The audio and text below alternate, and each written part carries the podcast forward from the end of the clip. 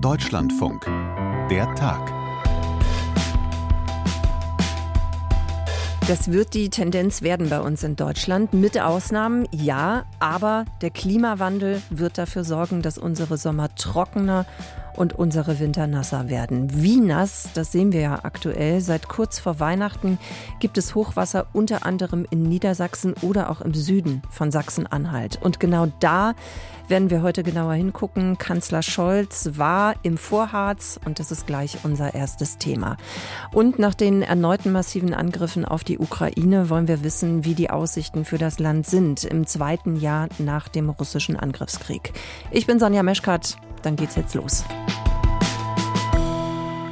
Also wir haben über eine Million Sandsäcke hier schon verbaut und es wird wohl noch ein bisschen weitergehen und das Durchhaltevermögen ist jetzt gefragt. Keller laufen voll, Gartenanlagen sind überspült, auch viel landwirtschaftliche Nutzfläche, wo Wintersaat ausgebracht war, ist betroffen. Also es gibt schon Schäden, aber das richtige Ausmaß sehen wir erst danach. André Schröder ist das von der CDU, der ist Landrat in Mansfeld-Südharz. Das liegt im Südwesten von Sachsen-Anhalt an der Grenze zu Thüringen.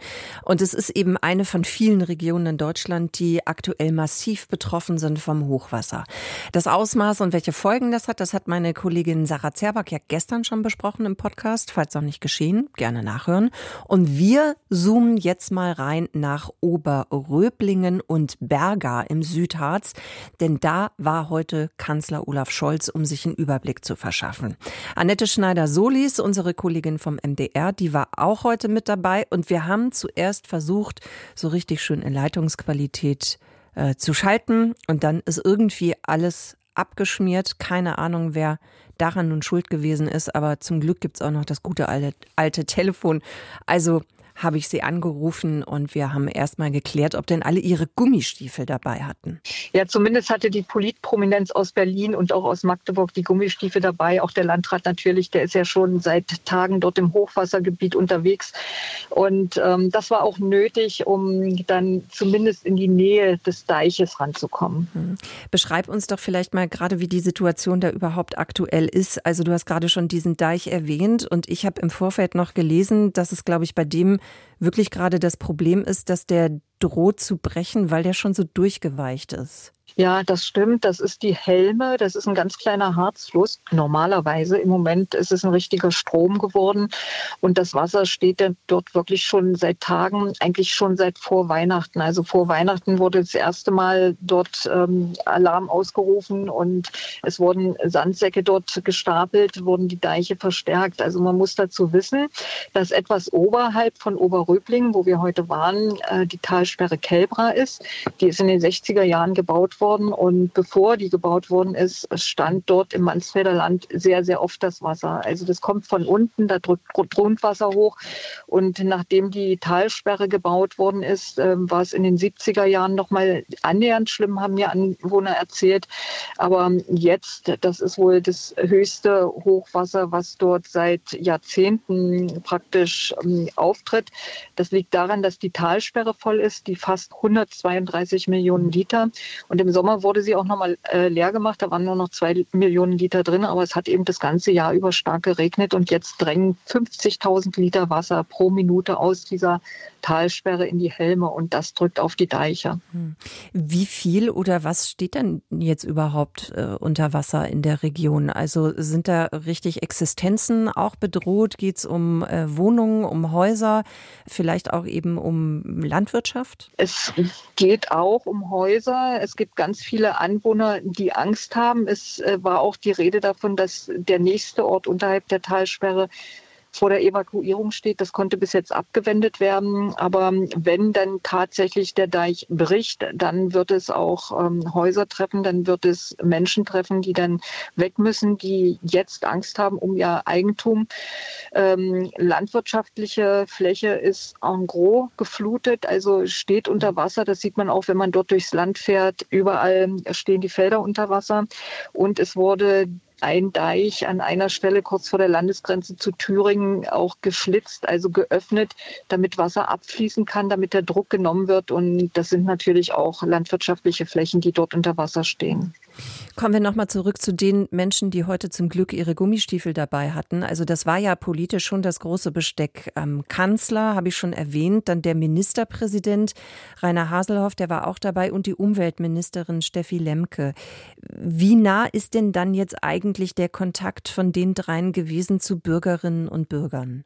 Ja, es wurde natürlich immer so ein bisschen mit Flatterband äh, abgesperrt, aber ähm, es war schon so, dass ähm, die Politprominenz aus Berlin auch auf Anwohner getroffen ist und ähm, die Stimmung war dort nicht besonders gut. Also nun äh, steht außer Zweifel, dass Olaf Scholz natürlich nichts äh, gegen das Hochwasser im Moment tun kann, aber die Stimmung äh, ist so, dass die Nerven bei den Leuten blank liegen. Also es wird seit Wochen wird dort gegen das Wasser gekämpft. Also es sind äh, zwei Wochen, wo jetzt wirklich richtig hart gekämpft wurde, wo über eine Million Sandsäcke dort alleine rund um Oberröbling verbaut worden sind. Die sind gefüllt worden. Die Leute schippen, äh, die Leute stapeln Sandsäcke.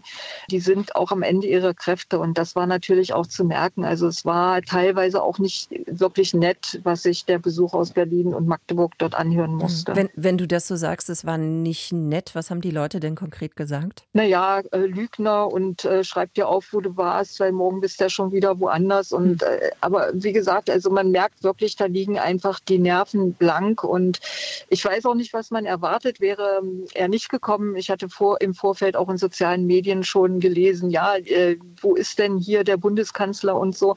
Also es ist schwer, da irgendwie auch richtig zu reagieren, weil ähm, ich meine, direkt helfen kann er im Moment nicht. Er kann äh, versprechen, und das hat er auch getan, dass äh, beim Wiederaufbau dann nachher geholfen wird, muss man gucken, was noch an Schäden entsteht. Und äh, was er immer wieder beschworen hat, ist die Solidarität und die wird in der Region auch wirklich gelebt. Also das sieht man auch an der Befüllungsstelle, wo die Sandsäcke befüllt werden. Da werden jeden Tag durch Freiwillige 50.000 Sandsäcke befüllt und das ist schon ein ordentliches Engagement und sehr viel Solidarität, was dort gelebt wird. Aber das heißt, die Erwartung der Menschen ist schon, dass die Politik jetzt auch liefern muss, also finanzielle Unterstützung zum Beispiel, weil äh, den Schaden, den das Wasser angerichtet hat, noch anrichten wird, der ist ja immens. Also das wird teuer. Ja, sicher. Und da muss man gucken. Aber da wurde dann auch gesagt, das muss man denn hinterher gucken. Das hat zumindest der Ministerpräsident Rainer Haseloff gesagt.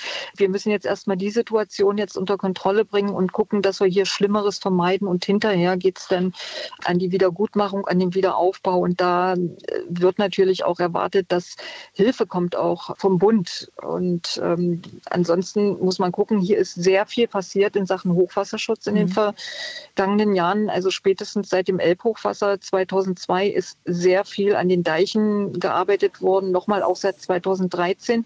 Aber das Problem ist, dass diese Jahrhundertereignisse natürlich jetzt immer öfter kommen, auch äh, mit dem Klimawandel sehr viel stärkere Regenfälle kommen. Also wir hatten jetzt gerade fast zehn Jahre mit extremer Trockenheit. Jetzt hat es wieder mehr geregnet. Und insofern hat auch Steffi Lemke, die Bundesumweltministerin, gesagt, also wir brauchen mehr Überflutungsflächen für die Flüsse. Und das ist auch etwas, was ähm, seit dem Elbehochwasser 2013 verstärkt umgesetzt wird. Es wird den Flüssen wieder mehr Überflutungsfläche gegeben, Deiche werden zurückgelegt, weil immer höhere Deiche zu bauen schützt uns nicht, weil dann kommen wieder die Situation, äh, dass die Deiche brechen.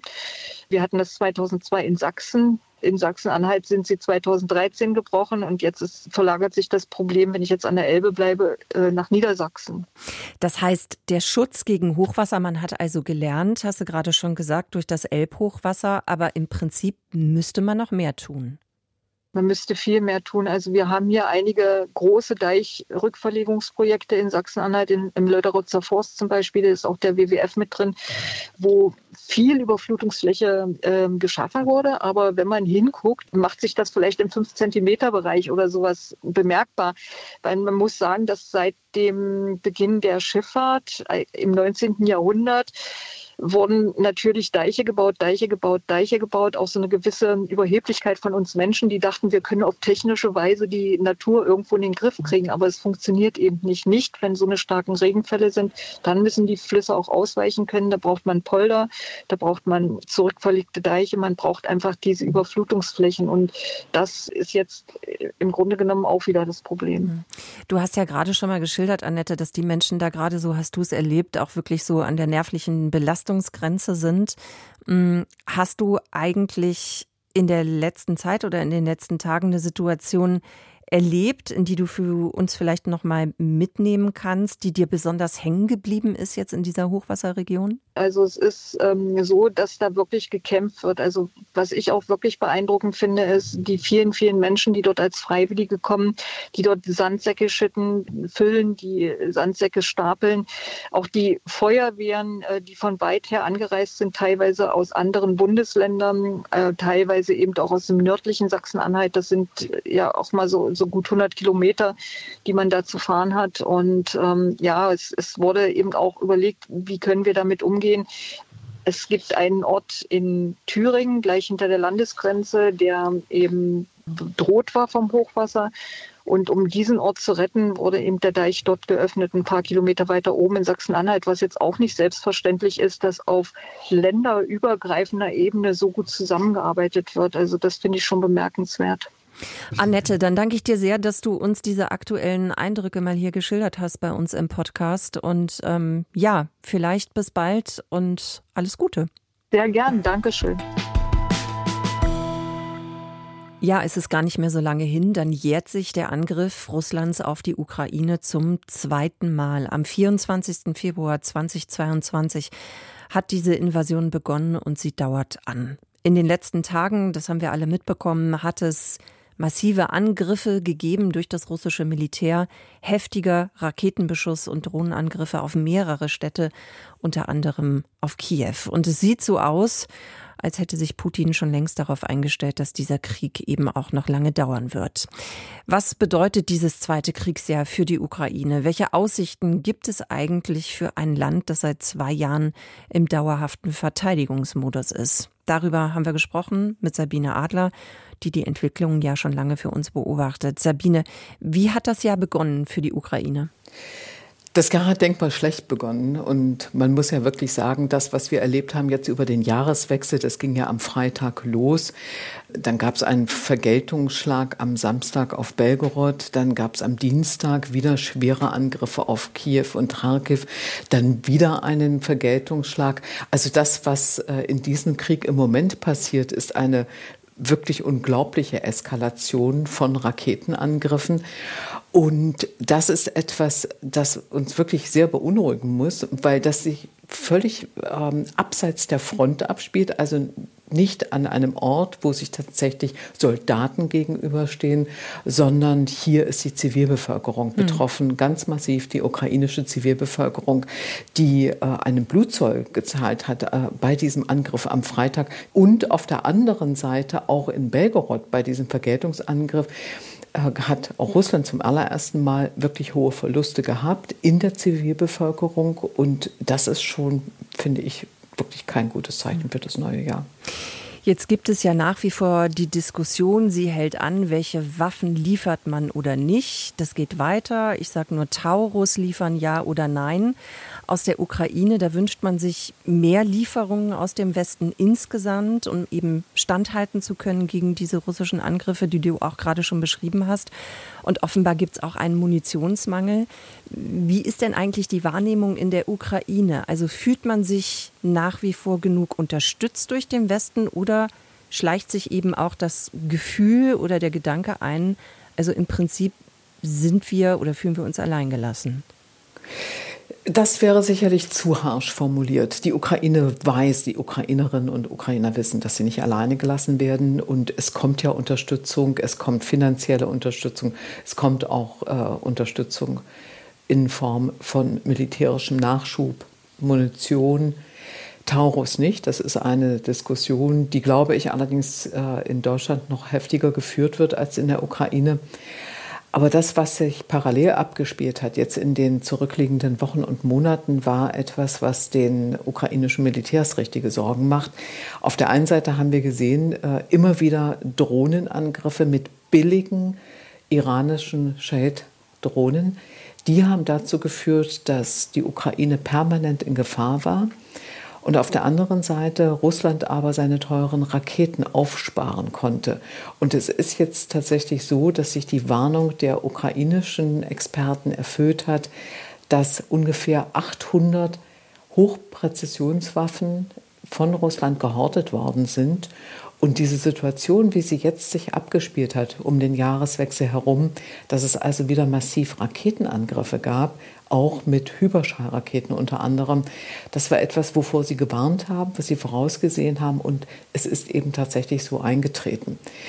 Auf der anderen Seite ist es jetzt so, weil du gefragt hast, stehen die Ukrainer allein auf weiter Flur? Mhm. Es ist ja trotzdem immer noch so, dass ein großer Teil, nämlich drei Viertel, sagt jetzt der Generalstabschef Valeri Salushny, drei Viertel der am Dienstag zum Beispiel abgefeuerten russischen Raketen sind abgeschossen worden. Und darunter eben auch alle zehn Hyperschallraketen. Also es ist jetzt nicht so, dass die Ukraine allein mit dieser Übermacht fertig werden muss. Hm. Diese massiven Angriffe durch das russische Militär erfordern natürlich auch nochmal, ich sage jetzt mal, etwas, was man dagegen setzt. Worauf ich hinaus will, ist eigentlich die Mobilisierung in der Ukraine. Wie gut funktioniert die denn bisher? Wie lang kann die ukrainische Regierung die noch aufrechterhalten? Was weißt du darüber?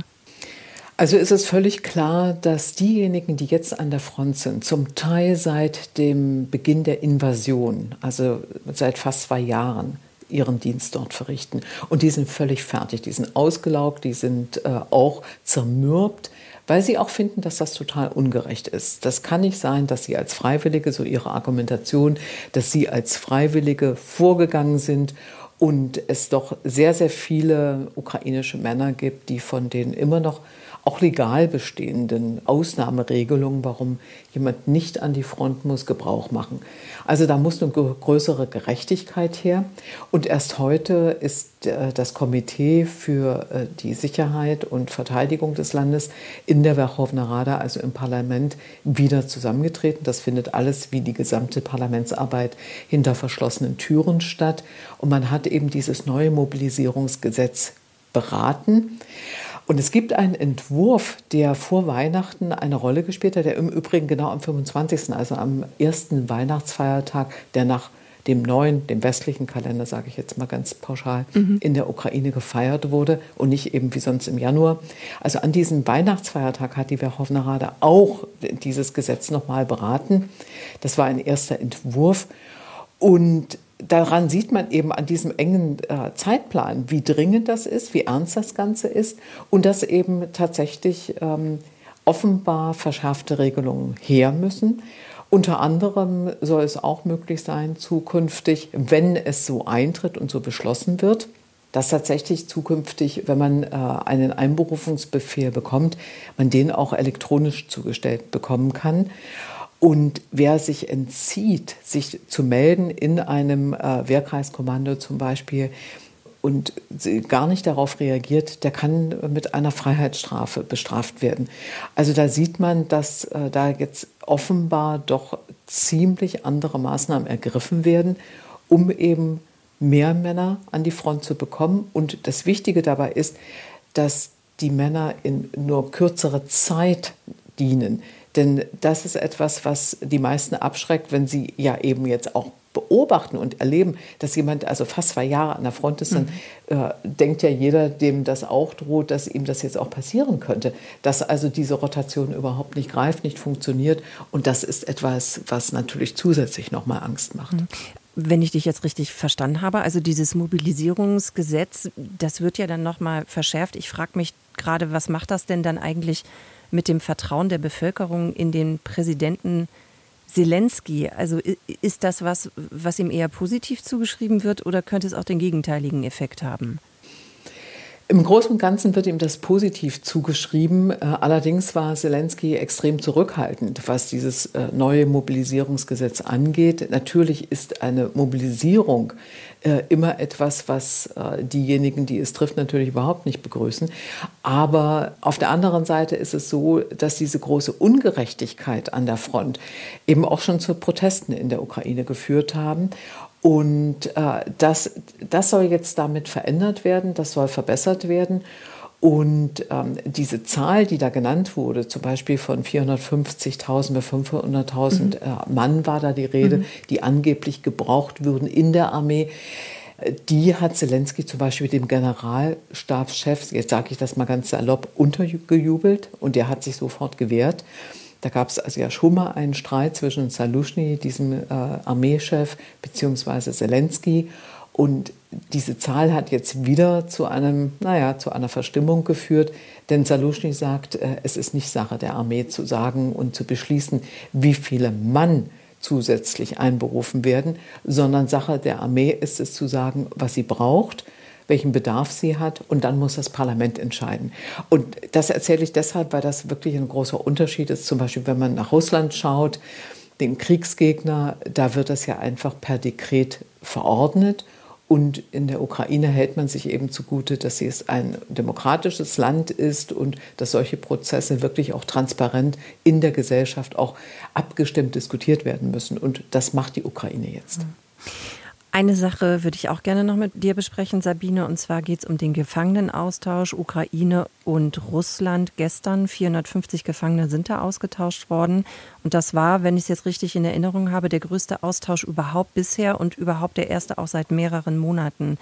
Wie wichtig ist das eigentlich als Zeichen an die Bevölkerung? Vielleicht auch war mein Gedanke jetzt, um zu signalisieren, also wir verhandeln da immer noch im Hintergrund, wir kümmern uns und jetzt können wir euch ein Ergebnis präsentieren.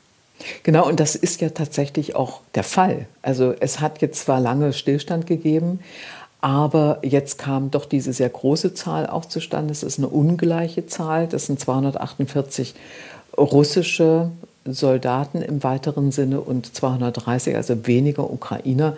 Das wird unter anderem damit erklärt, dass die fünf Kommandeure die in Mariupol im Azov-Stahlwerk äh, ja auch gefangen genommen wurden, schon mal bei einem früheren Austausch von der Türkei an die Ukraine übergeben worden sind. Und bei Kommandeuren wird dann immer anders gerechnet, die sind dann sozusagen höher im Wert. So wird das jetzt erklärt. Aber dass sowas überhaupt stattfindet, das heißt ja bei dieser wirklich verfahrenen Situation, wir haben es eingangs besprochen, die Be Zivilbevölkerung leidet. Da gibt es eine Eskalation bei den äh, Raketenangriffen. Von, äh, von Erfolgen an der Front ist äh, überhaupt keine Rede. Von irgendwelchen diplomatischen Anstrengungen sichtbaren ist auch keine Rede. Mhm. Also das Wort Friedensverhandlung wird ja kaum noch in den Mund genommen. Und dass da auf der anderen Seite irgendwo noch etwas humanitär geht, das ist natürlich eine gute Nachricht. Das kann aber auch damit zusammenhängen, dass Präsident Putin jetzt vor der Präsidentschaftswahl, die im März stattfinden soll, einfach äh, so einen Erfolg äh, auch vorweisen möchte und sich damit etwas präsentiert, was nun wirklich nicht russische Kriegsstrategie ist, nämlich mit nach humanitären Methoden vorzugehen. Das Gegenteil ist ja der Fall, was wir gerade erleben.